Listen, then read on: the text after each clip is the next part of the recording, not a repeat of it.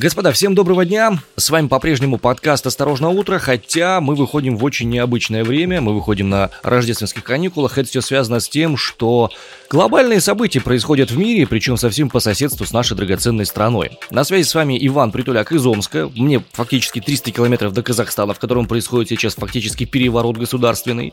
И на связи с нами Сергей Простаков, который сегодня заменяет у нас Арину Тарасову. Серж, привет. Да, привет. Э, я Сергей Простаков и мне буквально 150 километров до Украины. Я в Курской области на родине. Как вы понимаете, наш подкаст записывается из самых разных краев нашей необъятной, но это ни в коем разе не обесценивает тот факт, что нам крайне важно, что происходит с нашими соседями. Арина очень хотела присоединиться к нашему разговору, но она сейчас тоже находится где-то на переезде между одним городом в Грузии и другим городом в Грузии, э, тоже как бы исследует особенности постсоветского пространства, но я думаю, что у нее все будет хорошо. Главное, чтобы поскорее вернулась связь. Когда у нас будут официальные выпуски, вы тоже ее вновь услышите. Сереж, когда начала происходить вся эта ситуация в Казахстане? Это буквально же первые действия чуть ли не 2 января. То есть мы только-только отошли от новогодних праздников и, собственно, началось. Твои первые ощущения какие были? Первые мои ощущения начались только тогда, когда об этом все стали писать. То есть в новогодние праздники ты старательно прячешься от любой новостной повестки, особенно когда ты работаешь журналистом, потому что она всегда с тобой, и кажется, что вот на праздники на эту неделю с небольшим можно их вот так вот взять, как тумблером выключить на немножечко. Но я давно в журналистике, и часто бывало так, что под Новый год или после Нового года что-то происходит, что заставляет нас в Рождество садиться и писать экстренный выпуск подкаста. События в Казахстане, которые сложно все еще как-то охарактеризовать, что это? Народное восстание, попытка переворота, игра элит внешнее вторжение. Все эти термины имеют место быть и существовать, мы еще не можем охарактеризовать, но не говорить о них мы просто не можем. Собственно, впечатление у меня такое. 2022 год начался в новостной повестке. Ну, с точки зрения новостей. Для меня события в Казахстане начались э, с взгляда из окна. Так получилось, что а, моя бабушка, она живет в непосредственной близости от казахского консульства в нашем городе.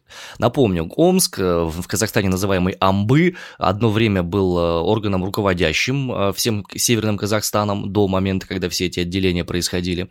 И до сих пор огромное количество и казахов живет в Омской области, и Омске, и амичей, и родственников живет в Казахстане. Очень точно, очень плотно связаны друг с другом эти два города. И каким образом это произошло, каким образом здесь это возникло, мы увидели, что к казахскому консульству стали стягиваться автомобили, которых там раньше не было, не должно было быть, и как будто возникает ощущение усиления защиты этого самого казахского консульства. Перейдем, наверное, от э, каких-то абстрактных вещей к вещам чуть более конкретным. Э, этот выпуск мы посвящаем исследованию того, что происходит в Казахстане и чем эти события могут отозваться нам с вами и всему постсоветскому пространству. У нас сегодня будет несколько экспертов самого разного уровня, от локальных до глобальных федеральных, которые дадут свою позицию по поводу того, что происходило в Казахстане. Происходит, Иван! Происходит, все еще происходит, да, никак не могу к этой фразе привыкнуть. Мы планировали изначально назвать, что происходило в Казахстане, но сейчас мы продолжаем понимать, что все еще, вот в момент записи еще поступают новости, еще какие-то события, в Алмате еще бои продолжаются и так далее. Окей, давайте тогда сейчас сделаем вот что. По-быстрому что нам известно на данный момент, с чего началось все 2 января. Краткая справка, и потом посмотрим, что происходит уже сейчас. Протесты в Казахстане начались 2 января в городе Жанаазен. Это город в Мангистаутской области на западе Казахстана. Поводом для них стало двукратное с начала года повышение цены газа для автомобилей с 60 до 120 тенге, ну, грубо говоря, с 10 до 20 рублей за литр, что было вызвано введением биржевого ценообразования на сжиженный газ. К протестам присоединился Актау, столица области, и потом другие города. Экономические требования, типа отменить решение по газу, быстро переросли в политические требования, типа отставки правительства.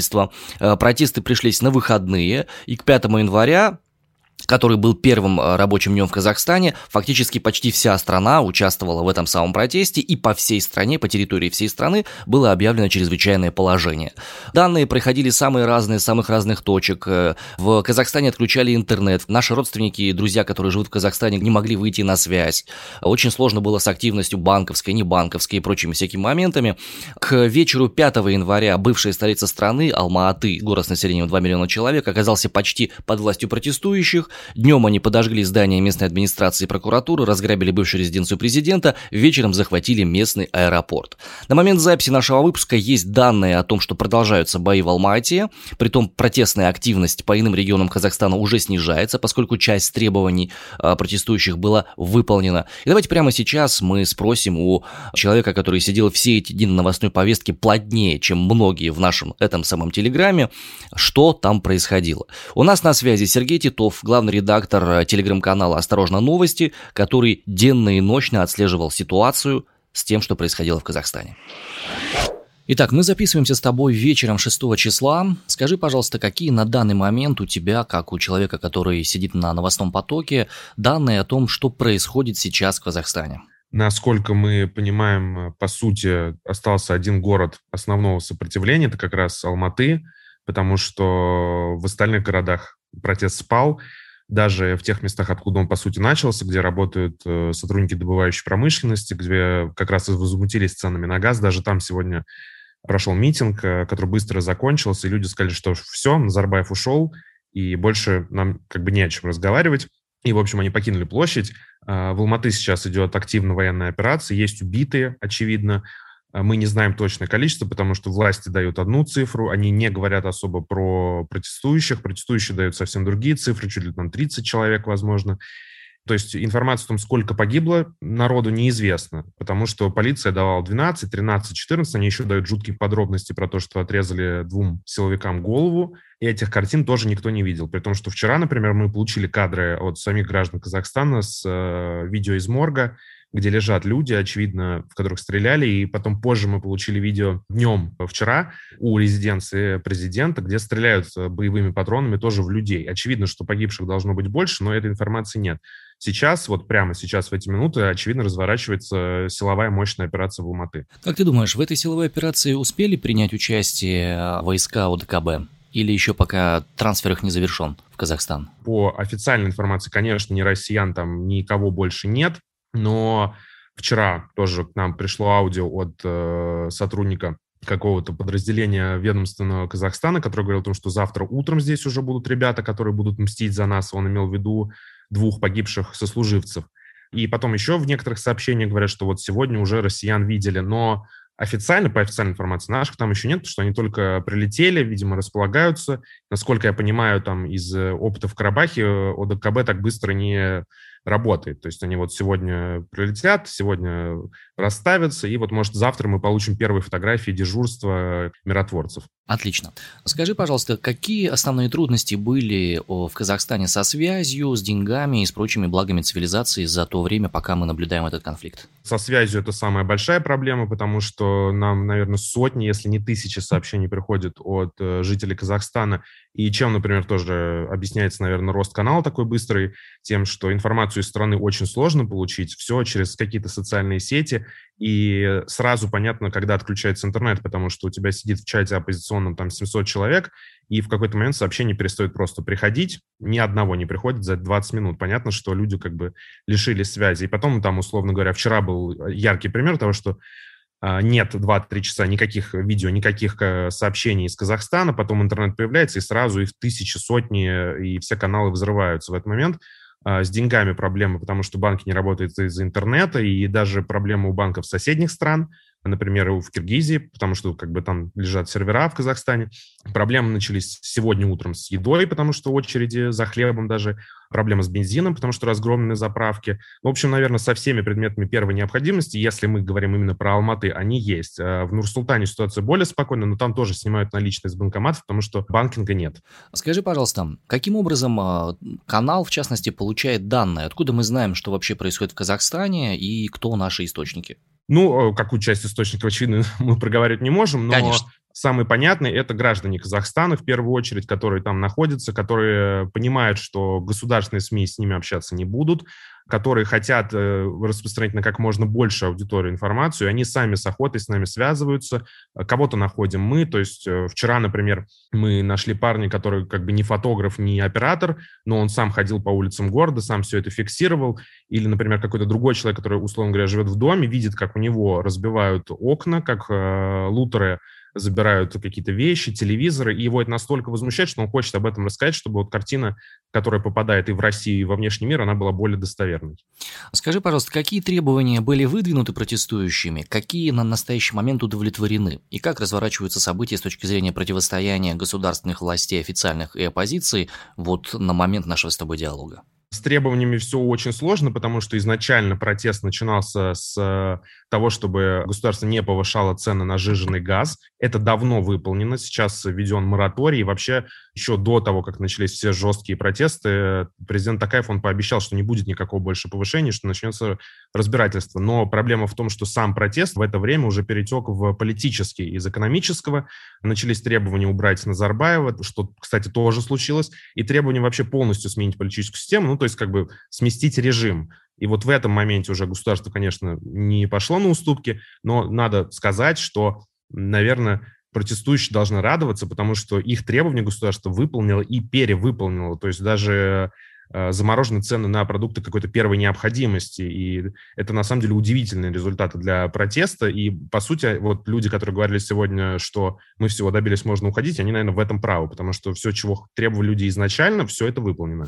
А можем ли мы с тобой а, выделить какие-то основные, скажем, а, течение настроений тех, кто пишет сейчас в канал «Осторожно, новости» о том, как дальше эта вся история будет развиваться.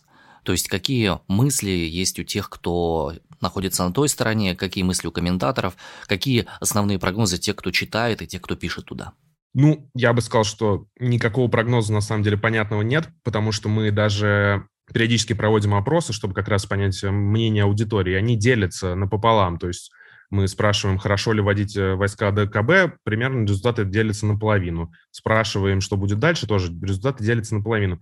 Здесь проблема в том, что никто ничего не понимает, что исторически, мне кажется, такого опыта у нас не было. А вообще у ДКБ, она же организация, которая должна внешнюю угрозу отражать. И сегодня как раз многие говорили о том, что в Армению, ну, там понятно, как бы в Карабах их не вводили, но теперь вводят в Казахстан. Хотя, когда Кыргызия просила подобные меры, не вводили там в 2011 году, по-моему. То есть это настолько уникальный исторический опыт, что непонятно, что дальше будет, насколько там наши останутся, что сейчас будет, будут ли столкновения россиян, э, ну, российских военных с оппозицией, потому что, понятно, очевидно, для русского населения Казахстана это ужасные последствия может иметь. То есть мы все наблюдаем, и люди вот в смятении находятся, особенно сами казахи, которые многие, кстати, застряли здесь, и они просто не понимают, что происходит, и просят помощи. Э, хорошо, есть ли какие-то уже официально открытые каналы, по которым можно помочь э, людям, находящимся в Казахстане, может быть, фонды какие-то или еще что-то, или пока такой информации у нас нет? Мы точно знаем о том, что существуют э, какие-то каналы чата диаспор, потому что ну, то есть они самоорганизовываются, а вот государство выключено, на самом деле, из этого процесса, потому что там женщина, которая рассказывала о том, что она не может вылететь из аэропорта Пулково, она говорила, что в генконсульстве Казахстана ей объясняли, что они не могут ей дать никакую информацию, потому что они сами ничего не знают. То есть даже чиновники какого-то высокого уровня не понимают, что происходит в стране, поэтому официальных каналов на данный момент нет. Но сами граждане Казахстана, они самоорганизовываются и через чаты помогают друг другу. Угу. Хорошо, спасибо большое. На этом а, те вопросы, которые я планировал задать, у меня завершились. Спасибо тебе большое за твое время. Пока-пока. Пока. Ну как тебе, Иван? Что думаешь по поводу того, что сказал Сергей?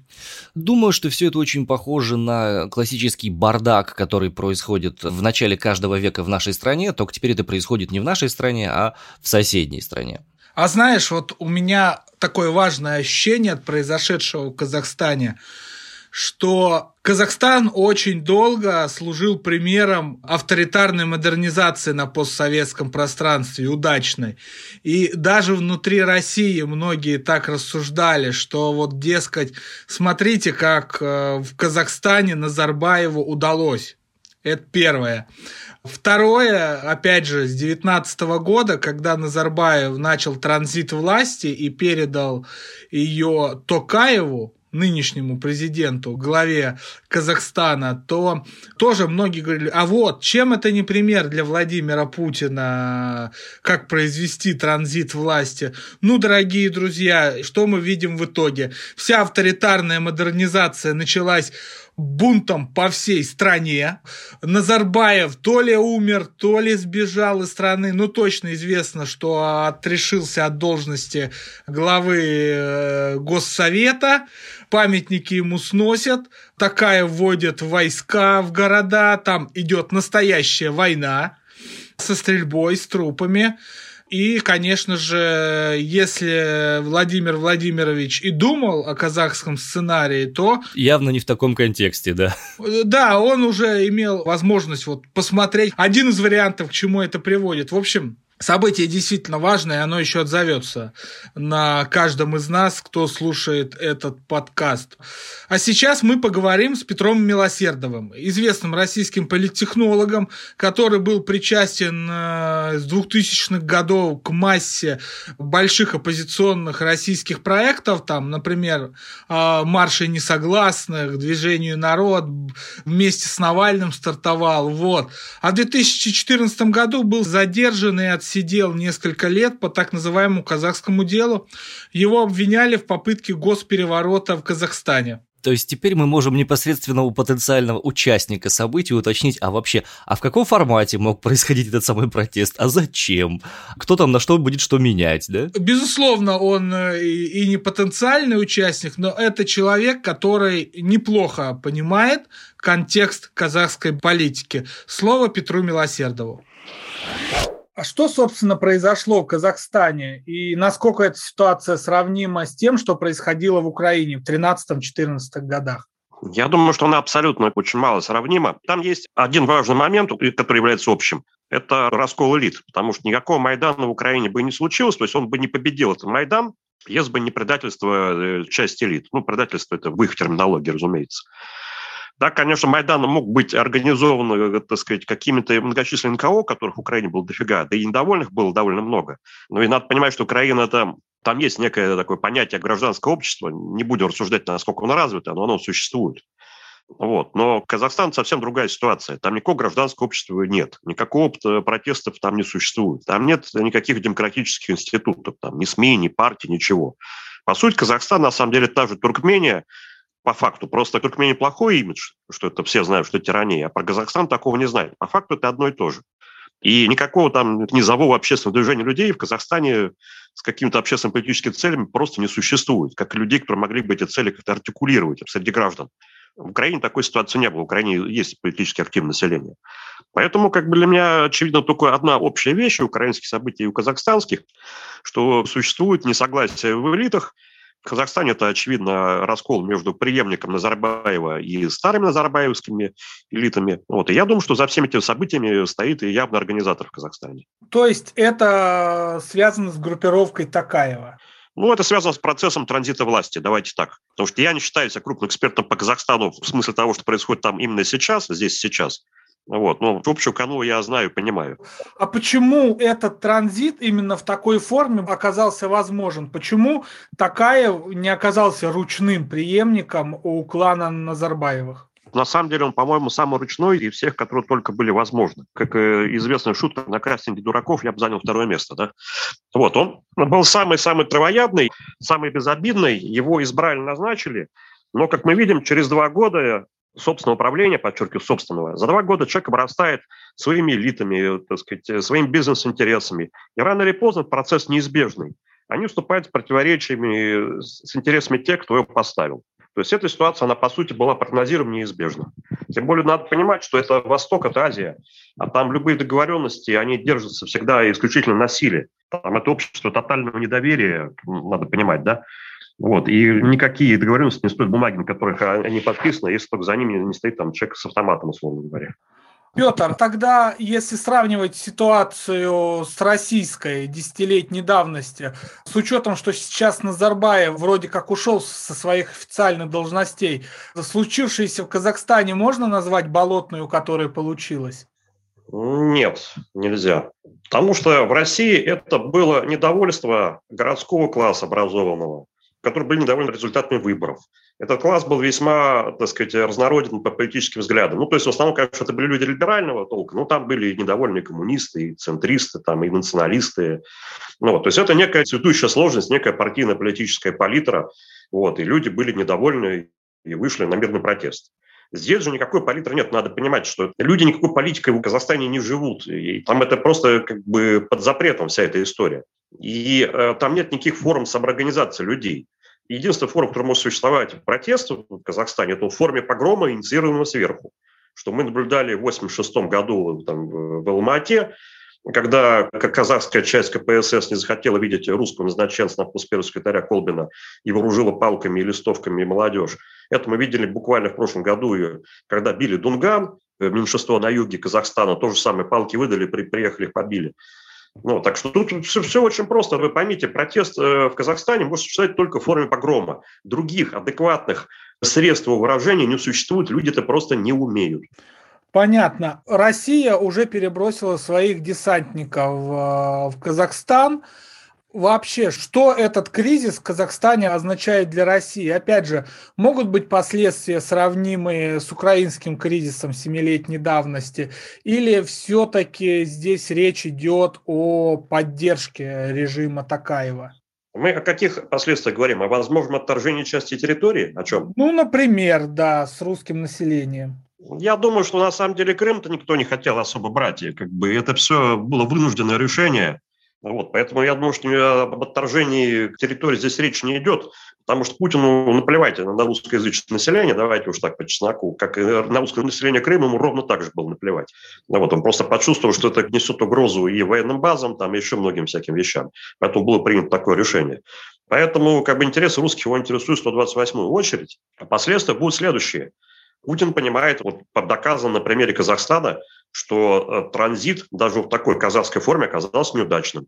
Что поставленный преемник, будь его фамилия Такаев или, как в России, там, в восьмом году Медведев, рано или поздно, через какой-то момент э, создает собственную элиту, бросает собственным бизнес-интересами, вот, и новые пытаются отодвинуть старых. И это значит, что нужно искать какую-то другую форму транзита.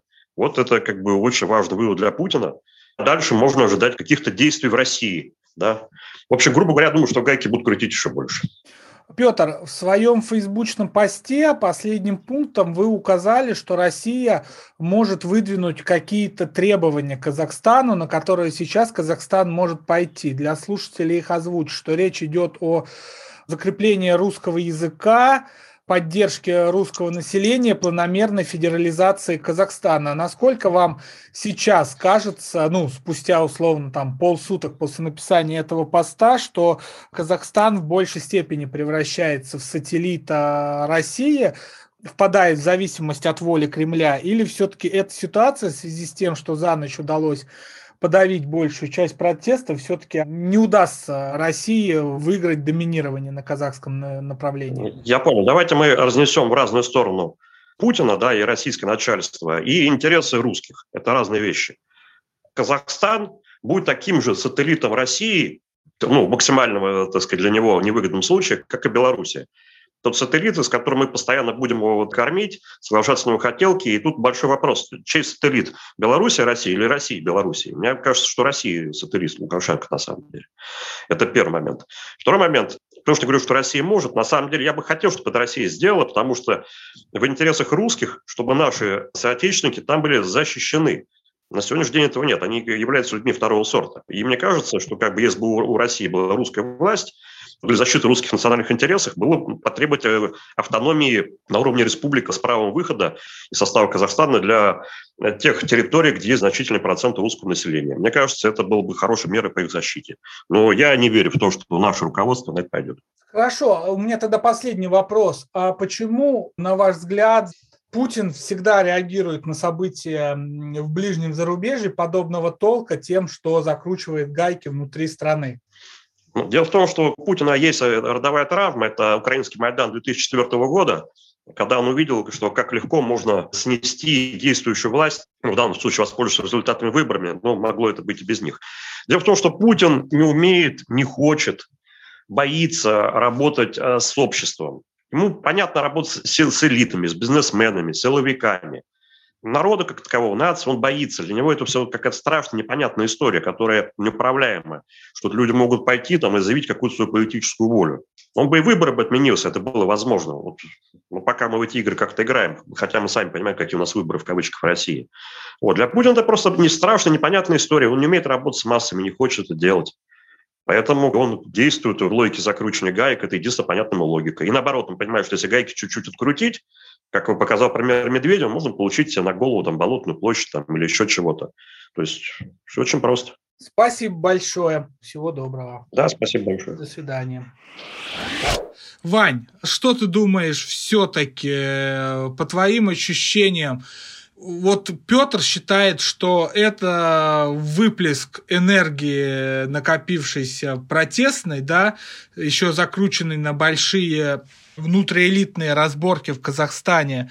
А по твоим ощущениям, ты в Казахстане увидел народное восстание или все-таки что-то, что было инспирировано и больше похоже не на какой-то осознанный протест с требованиями какими-то, а просто вот э, бессмысленный, беспощадный казахский бунт?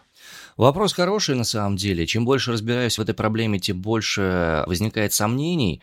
Изначально, конечно, когда цены на газ были увеличены, э, я понял, ну, то есть действительно мог быть такой триггер, скажем так, да, и повод для того, чтобы поднялись такие восстания. Но потом в дальнейшем очевидно, что этот самый повод стал использоваться самыми разными внутренними группами влияния, поскольку здесь, допустим, в Омске, для нас всех очевидно, что разборки между кланами казахстанскими затрагивают даже нашу локальную политику омскую, вплоть до того, что самый первый губернатор Омской области, Леонид Константинович Полежаев, имел отношение к подобного рода разборкам клановым казахстанским, да. Для меня допустим, это скорее борьба внутренняя, внутренняя борьба между элитами, и для меня скорее это история, связанная с тем, каким образом а, президент нынешний пытается разобраться с наследием президента предыдущего и, так сказать, сбросить оковы той власти э, из библиотеки, так называемой, потому что библиотека – это то место, где сейчас, э, да где точнее до определенного момента администрация Назарбаева находилась. Вот такие у меня личные ощущения. Давай немножко сменим оптику э, и от глобальных вопросов перейдем к вопросам более локальным. Опять же, я неоднократно упоминал о том, что здесь в Омске немножко по-другому ситуация воспринимается, просто потому, что у нас фактически нету глобальной границы между Казахстаном и Омской областью.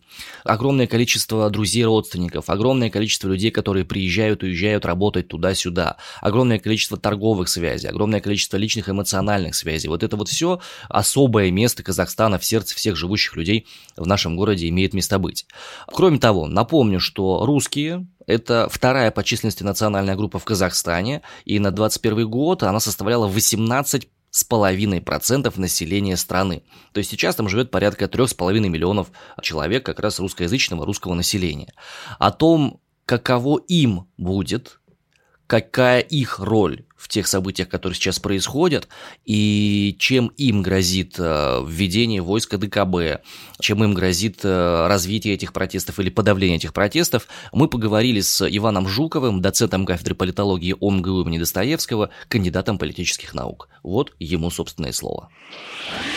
Как текущая нестабильность может сказаться на положении русских в Казахстане? Текущая ситуация для русских жителей Казахстана является таким цукцвангом в смысле, вот любое развитие ситуации приведет к ухудшению их положения. То есть нестабильность грозит э, ну, криминалом, бытовым национализмом. Введение войск да, грозит э, конструированием очередного русофобского мифа. Поэтому я считаю, что ключевым приоритетом собственно, российской политики сейчас в Казахстане должна являться защита интересов русского населения Казахстана. Как может развиваться ситуация с народным протестом при активном включении ОДКБ в подавление этого самого протеста? Ну, мы говорим о ДКБ, а все-таки подразумеваем Россия, потому что, естественно, численно просто несопоставимо. Там 70 армян, там что-то 200 таджиков, там 500 белорусов и 3000 э, русских. О чем тут можно говорить? Мы, конечно, уважаем героизм армян и понимаем, что 70 армянских военнослужащих могут там ого чего там наверетенить. Но если смотреть на вещи реально, то ОДКБ означает Россия. Да? То есть это то же самое. Вот в подавлении Пражской весны участвовал много кто. Там почти 10 государств социалистического блока. претензии только к России, потому что все понимали прекрасно, ну, к Советскому Союзу, да, то бишь к России. Вот обратите внимание, да, то есть события Пражской весны там участвовало почти 10 государств во главе с СССР. В СССР входило 15 республик, претензии только России. Ну, то есть все прекрасно понимают, кто, ну, как бы рулит процессом. Поэтому мы говорим о России. Что с протестом? Ну, прямой протест, конечно, задавить не проблема, на самом деле. Ну, то есть, э, военный потенциал России позволяет это сделать. Но вот э, самое главное, в чего я опасаюсь, ну, помимо, естественно, жертв со стороны э, наших военнослужащих, это вот совершенно недопустимо.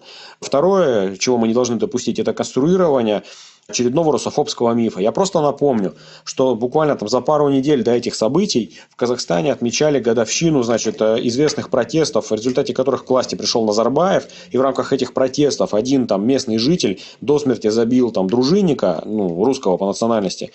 Вот этот вот местный житель, казах по национальности, был приговорен судом, там, я не помню, там, то ли посадили, то ли расстреляли, вот он сейчас как бы национальный герой, там этот миф активно навязывается, да, вот его якобы героизм. Можно вспомнить годовщину в Азербайджане, там, значит, э, кровавых событий, там, конца 80-х, начала 90-х, когда там советская армия вошла, да, значит, и теперь до сих пор русским это поминают, ну, там, называют оккупантами и так далее, а убитых э, беспредельщиков, там, местных, да, там, называют маджахедами, да. Вот, пожалуйста. Поэтому необходимо не допустить конструирования очередного русофобского мифа. Для нас это совершенно не нужно. Ну и в финале давай спрошу э, вот о чем. Положение русскоязычного населения в Казахстане никак нельзя назвать радужным. Есть ли информация о том, насколько активно именно русские участвуют в протестных движениях? Являются ли вообще русские политической силой в Казахстане? Если посмотреть на видео, послушать разговоры, можно увидеть, что ни одного э, русского слова, ни одного русского лица нету. Почему? Потому что русские в этих протестах не участвуют. Причины какие? Самая главная причина, на протяжении многих лет да, русским то намекали, а то и прямым текстом говорили, ребята, это не ваша страна, вы тут никто. Да, ну, так вот, если вот э, говорить откровенно. Ну и, соответственно, вот э, в данной ситуации русские почему там не горят желанием служить в армии, например, да? Ну, потому что, ну, а смысл какой? Это, еще раз повторю, это внутри казахские разборки. И, соответственно, вот, ну, это примерно как если бы вы увидели драку каких-то двух там мужчин, да, там, например, и, и вдруг э, решили вмешаться. Зачем? Спросите вы. Вот и я говорю, зачем? Если эти люди не имеют к вам никакого отношения, да, там, вам непонятно, что там они делят. Поэтому русские не вмешиваются в эти процессы, просто следят за ситуацией, да, там, скажем так. Их это беспокоит, конечно, но вот они не чувствуют, не, не понимают возможности подключения к этим процессам. Бенефициарами, какими бы то ни было, вот всех этих процессов в Казахстане русские не станут. Поэтому, соответственно, они в этих процессах не участвуют. Да. Иван, хочу отвлечься на лирику, как бы это странно не звучало. А тебя какая позиция ближе из существующих? Китайская мудрость «Не дай вам Бог жить в эпоху перемен» или тютчевский афоризм «Блажен, кто посетил сей мир в его минуты роковые»? Ты знаешь, в зависимости от э, настроение и состояние, но я больше выделяю, конечно, Тютчевский. Я предпочитаю обращение к еще большей классике. Что же еще воспевать, как не мгновение порывов, тем, что бессмертие взамен смертным в награду даны? Вот это вот мне строки как бы вдохновляют в этом смысле, и лучше жить в такое время, чем в эпоху тотального застоя. Дорогие слушатели, вспомнил я о поэзии и философии не просто так, просто я немножечко заворожен тем, что на наших глазах э, наши элитные воздушно-десантные части перебрасываются в Казахстан. И ситуация настолько динамично меняется. 4 числа казалось, что ну, там просто выплеск какого-то бунта э, за ночь все разойдется. Пятого было ощущение, что там революция победила, сейчас вообще все сметет, что там только есть. Шестого уже смотришь войска ОДКБ переводится. Кстати, для тех, кто вдруг не знает, ОДКБ – это Организация договора коллективной безопасности. Сначала был договор коллективной безопасности на основе СНГ, который возник в 1992 году, а потом уже по инициативе во многом Кремля в 2002 году это было преобразовано непосредственно в организацию договора коллективной безопасности, такая организация Варшавского договора Light которое существовало во время Холодной войны, а теперь вот в ОДКБ входят страны, кроме России, Белоруссия, Армения, Казахстан, Киргизия в разное время. В ней так или иначе стояли другие организации, но по ходу развития внешнеполитических процессов на постсоветском пространстве они стали потихонечку отваливаться. Ну и, собственно, в прошлом году, например, многие рассуждали о том, что а ведь Россия вроде бы как должна помочь Армении во время Второй Карабахской войны. Э, потому что в ОДКБ находимся, да, обе страны. Но Россия не помогла, ну, потому что наш МИД э, заявлял довольно уверенно, что, ну, это ж война идет не юридически не на армянской земле, а, скажем так, на национально армянской земле, поэтому чего нам помогать? В общем-то, а в этот раз сам Пашинян сказал, да-да-да, ну, армянский лидер, все, летим на оказание помощи в отражении э, внешней агрессии братскому казахскому народу. Откуда внешняя агрессия взялась? С какой стороны внешняя агрессия? Большой хороший вопрос. Да и вообще, Вань, этот кризис, который разразился вот буквально в эти считанные дни, уже породил кучу эвфемизмов. Есть террористы, есть э, бандиты, есть протестующие. Кто-то аплодирует внутри России там казахстанцам неким. Кто-то вспомнил о существовании проблемы Южной Сибири, он же Северный Казахстан. В общем-то, такой 2014 год потихонечку, новый 2014 год возвращается. Ну, посмотрим. Я не знаю, не буду судить. Во всяком случае, меня действительно завораживает тот факт, что российские части переброшены в Казахстан, который еще недавно казался таким символом, если не конкуренции с Москвой, то показа того, то, что на постсоветском пространстве реально возможна многовекторность. Хочешь ты с Китаем, хочешь с Западом, хочешь с Россией, и ты, э, Путин, нам ничего не сделаешь. Прошли считанные дни, и теперь российские десантники стоят в казахских городах. Дай бог, чтобы это все закончилось мирно, но тем не менее событие масштабное. И сейчас, собственно, со всеми этими хитросплетениями казахской политики, казахско-российских отношений, международной политики, э, об этом всем нам расскажет писатель, в прошлом известный политтехнолог, политолог Станислав Белковский. Скажите, а что произошло в Казахстане?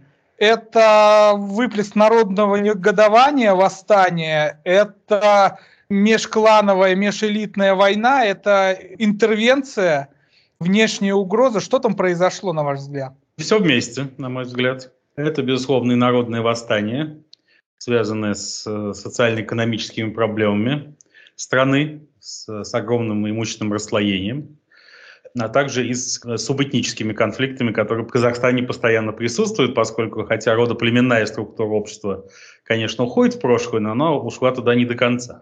Я, безусловно, убежден, что здесь есть элементы спецоперации Кремля. А, то есть не в том плане, что Кремль стоял изначально за волнениями, но он, безусловно, их использовал для того, чтобы прижать Казахстан к своей любящей груди и фактически вернуть в свою орбиту влияния, положив конец казахстанской многовекторности. То есть Кремль фактически хочет сделать с Казахстаном то, что он сделал с Белоруссией в минувшие полтора года. Но, конечно, в меньшем масштабе длина поводка будет гораздо больше. Но качественно это тот же самый сценарий. Уже утром 5 января меня удивило несколько олимпийское спокойствие кремлевских спикеров, которые в ситуациях больших народных волнений и восстаний всегда выражают крайнюю тревогу, озабоченность говорят о том, что, конечно, поможем всем, чем только можно. Здесь кремлевские спикеры ясно давали понять, что все хорошо, и казахи сами разберутся. Через несколько часов казахи сами разобрались в лице президента Касым Жамарта Такаева, обратившись с просьбой ввести войска ОДКБ. Причем, если верить официальной доктрине, эти войска, собственно, и не нужны, поскольку подавление беспорядков осуществляется исключительно вооруженными силами Казахстана. Российские и другие части введены только для охраны правительственных зданий в Астане, а также стратегических объектов типа Байконура. Но, правда, непонятно, так ли это в полном объеме, или все-таки российские части будут задействованы и в конкретных силовых операциях. Потому что официально, скорее всего, Россия не хочет, чтобы ее военнослужащие стреляли в казахов, а как-то будет на самом деле непонятно. Может быть и будут, если ресурсов собственной казахской армии и спецназа не хватит. Ну и, конечно, это все происходит в условиях определенного элитного раскола в Казахстане, поскольку значительная часть казахстанских элит недовольна затянувшимся де-факто пребыванием Нурсултана Абишевича Назарбаева, также известного как Елбасы, на вершине власти, недовольна двоевластием и хотела бы положить конец правлению Назарбаевского клана. Поэтому думаю, вот совпадение всех тех трех факторов и было ключевым для возникновения того сценария, который сейчас реализуется, вот, реализуется в последние дни в Республике Казахстан. Спасибо. А почему на мой взгляд, просто такое ощущение, что западные партнеры как будто не видят, что происходит в Казахстане, никаких ни громких заявлений, ни громких комментариев. Это, на ваш взгляд, связано с новогодними слэш-рождественскими праздниками или с чем-то другим? Это связано и с новогодними праздниками, и с определенной некомпетентностью правящих элит на сегодняшний день, и с состоянием легкого изумления от происходящего. Потому что, на самом деле, здесь для Владимира Путина вся эта казахстанская история исключительно важна а, в преддверии 10-12 января, начала тех самых переговоров с Соединенными Штатами Америки и НАТО о так называемых гарантиях безопасности. И, собственно, предварительная позиция Запада, да, которая доводилась до Владимира Путина, среди прочего, стояла в том, а кого вы представляете на этих переговорах. Вот вы требуете, чтобы э, США и страны НАТО и блок НАТО не вели никаких э, переговоров о сотрудничестве и не размещали свои военные базы на постсоветской территории. Но отвечаете ли вы за эту постсоветскую территорию? Почему от имени третьих стран вы выдвигаете некие условия? Требуя, собственно, от Соединенных Штатов того же, чтобы США поручились за третьи страны. Пусть и входящие в НАТО, но все же совершенно независимые взять хотя бы Турцию, которая имеет большое значение для Центральной Азии и существенные интересы в этом регионе. А, и вот э, у Путина ответ есть. Да. Для него было очень важно, чтобы Казахстан для обеспечения своей безопасности обратился именно к нему, чтобы он ввел войска, если назвать вещи своими именами на территории Казахстана, и показал тем самым, во-первых, что он да, может выступать от имени третьих стран, как минимум членов ОДКБ, на этих переговорах США и НАТО. То есть он не только сам по себе, у него есть такой себе некий Варшавский договор Лайт, который он представляет. И с другой стороны, что ОДКБ сам по себе является дееспособным альянсом подконтрольным России. Что до вот этих казахстанских событий было не вполне очевидно. Считал, что это чисто номинальная структура, где сами страны-члены ОДКБ отнюдь не оперативно реагируют на призывы неформального лидера Москвы в отличие от стран НАТО, которые в известной степени находятся в иерархическом подчинении своему неформальному лидеру США. Вот нет, Путин показал, что все страны ОДКБ немедленно отреагировали на призыв э, спасти казахстанскую государственность от якобы неких, некой внешней агрессии, которой, конечно, не было. Э, и, во всяком случае, никак ни, ничем не доказано и не подтверждается, что некие внешние силы участвовали в организации протестов и дестабилизации в Казахстане. Вот. Собственно, само стремительное согласие ОДКБ на ввод так называемого миротворческого контингента в Казахстан тоже говорит в пользу моей версии, что все было подготовлено заранее. И события 5 января не были неожиданностью ни для Владимира Путина, ни для его ключевых союзников. Ну и, наконец, здесь характерно, что решение ОДКБ огласил его номинальный технический председатель в это время Никол Пашинян, премьер-министр Армении, который сам пришел к власти благодаря революции, возглавив ее. И в момент прихода на высший государственный пост в Армении, считался в известной степени оппонентом Кремля. Так что вот, э, то есть самое главное для Кремля и Путина это, конечно, предстоящие переговоры с США. В преддверии переговоров казахстанские события это исключительно большое приобретение, поскольку показано, что да, Россия имеет э, существенное влияние на постсоветское пространство, в том числе в военном смысле, в том числе и влияние в столь важной для э, ряда членов НАТО от США до Турции Центральной Азии через ее крупнейшую державу Казахстан. То есть эти события, судя по всему, если не положат конец, то, по крайней мере, ослабят тяготение Казахстана к многовекторности международной военной политики. И действительно сейчас Россия, именно она, как э, неформальный, но реальный представитель всех стран ОДКБ, на этих вот судьбоносных переговорах США и НАТО, может утверждать, что если, там, э, скажем, в странах ОДКБ не будет военных баз НАТО, то она в состоянии гарантировать, что там не будет и других военных баз, например, китайских. А западные партнеры, как называет их Путин, тоже этот вопрос забрасывали на подумать. А, хорошо, мы откажемся от э, военного сотрудничества с этими странами, а кто же гарантирует, что там не будет Китая?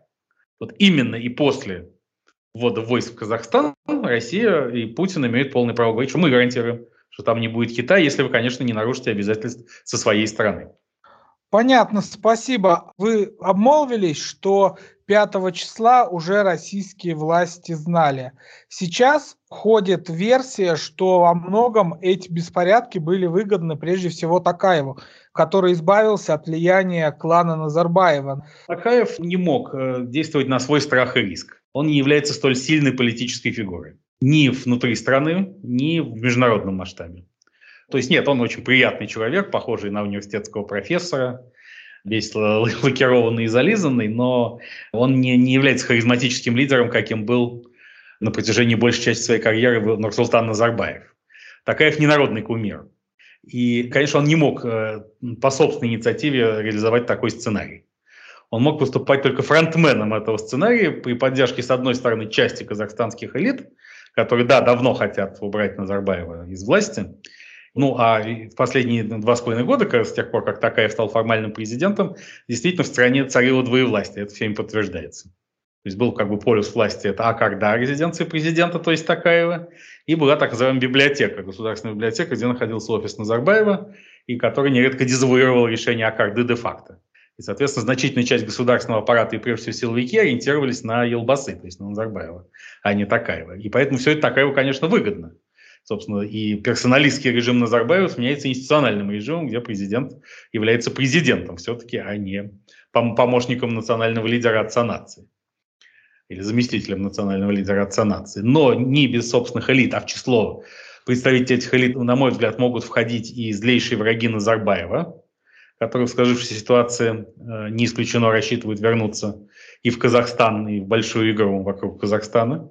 Ну, те, кто сейчас живет в Лондоне, кто бежал от кровавого режима Султана Абишевича Назарбаева. Так и Россия, конечно, потому что меня а, поражает оперативность реакции и содержание ее. Во-первых, сначала содержание утренних комментариев представителей российской власти, включая Дмитрия Сергеевича Пескова. Эти комментарии были спокойными и оптимистичными, чего никогда не бывает, если на постсоветском пространстве происходят процессы, о которых Владимиру Путину ничего не известно и которые он не контролирует. А, и второе – это стремительность э, реакции ОДКБ, которая буквально за пару часов пошла навстречу Казахстану, и все страны ОДКБ приняли решение участвовать в войсковой операции, что для России тоже очень важно. Что это не ее индивидуальная операция, что все ОДКБ подписалось под ней, и тем самым есть неформальная подпись под той самой виртуальной доверенностью, которую страны ОДКБ выдают России для представления их интересов на переговорах США и НАТО. Ведь российский бюрократический механизм достаточно инертен и неповоротлив. И то, что в данном случае он сработал очень быстро, тем более в международном масштабе, говорит о том, что решения были подготовлены еще до 5 января. Очень интересно. Э, Станислав Александрович, а тогда насколько в рамках той картины, которую вы рисуете, насколько состоятельна версия, что Владимир Путин, увидев, что произошло при транзите власти в Казахстане, в принципе откажется от транзита в России по подобному сценарию? Ведь совсем недавно говорили о том, что ну, казахский сценарий вполне возможно рассматривается в Кремле. Что вы думаете на этот счет? Я думаю, что Владимир Путин разочаровался в канадском сценарии еще раньше, когда этот сценарий только начал реализовываться в 2019 году, когда возникло фактическое двоевластие, во многом дезорганизовавшее государственный аппарат, что, в свою очередь, было и важным фактором в нынешних протестах, когда действительно часть госаппарата не делала ничего и уж точно не консолидировалась вокруг президента Такаева. Вот. Но казахский опыт не может иметь вообще решающего значения для Владимира Путина. Все-таки Казахстан для него страна провинциальная, хотя он с большим уважением относится к Султану Назарбаеву как к автократу, который по опыту и возрасту его превосходит. А вопросы возраста и опыта для Путина существенно важны, как для всякого консервативно мыслящего человека, а для человека консервативного психотипа. А, нет, ничего, ровным счетом ничего в этом смысле для России не изменилось. Во-первых, Владимир Путин показал всем, что он нашел совсем не казахстанский сценарий сохранения у власти – да, он просто обнулил сроки своих президентских полномочий, причем решение о том, воспользуется ли он новыми сроками, еще нет, и оно будет в 2023 году. И, э, собственно, весь этот сценарий был подчинен его международным амбициям и необходимостью э, демонстрации резко возросшей военной роли России на постсоветском пространстве и никак не связан с вопросами передачи власти в России. То есть для Путина ничего нового не случилось, абсолютно. А значит, раз нового не случилось, то не произошло ничего, что повлияло бы на его решение уходить или не уходить от власти. Решение, которое, на мой взгляд, будет приниматься в следующем году. Большое спасибо, Станислав Александрович. Отличный спасибо. комментарий. Спасибо за уделенное время. Спасибо огромное. Ну что, Иван, понедельник, когда выйдет уже обычный дежурный выпуск «Осторожно, утро», который планировался у нас первым, вам будет снова о чем поговорить с Ариной. Безусловно, будет, потому что события меняются ежесекундно, ежемгновенно. Даже пока мы с тобой пишем э, этот выпуск, э, в группе «Осторожно, новости» э, в телеграм-канале выкидываются новые сообщения, новые видеосвидетельства, э, новые отзывы э, военных Казахстана, которые э, отсылают сообщения своим близким э, по поводу того, что они боятся за свою жизнь и здоровье. Опять же, видеокадры, как прилетают эти самые э, самолеты ОДКБ и садятся в аэропортах, соответственно, соответствующих Казахстана.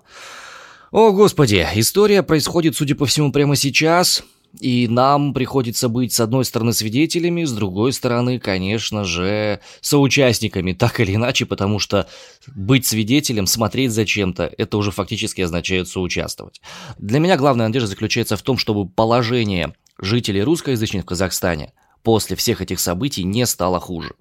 Для меня это, пожалуй, сейчас самая главная вещь, потому что страдают всегда от больших политических игр, от клановых разборок конкретные маленькие люди. И вот их мне сейчас хочется более всего поддержать, более всего как-то вдохновить, напомнить о том, что, ребята, Омск довольно близко, на самом деле это каких-то 300 километров, плюс-минус на север, добраться можно на чем угодно.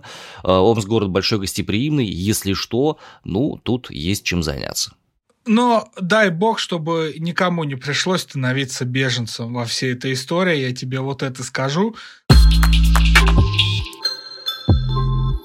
Ну что, судя по всему, на данный момент у нас все. Мы поговорили с экспертами, мы посмотрели на разные позиции по поводу того, что происходит в Казахстане сейчас и продолжает происходить, и будет происходить дальше.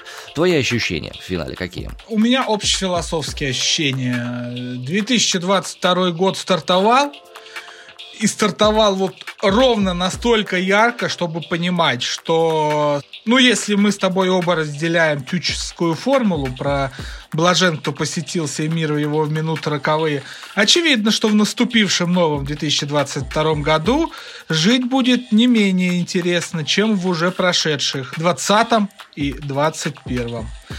Если кто-то от этого грустит, то действительно, это может быть и грустно. На этом у нас все. С вами сегодня в спецвыпуске «Осторожно, подробности» были Иван Притуляк из Омска, Сергей Простаков из Клюквы, Курская область. Увидимся, услышимся в понедельник. Пока. Пока.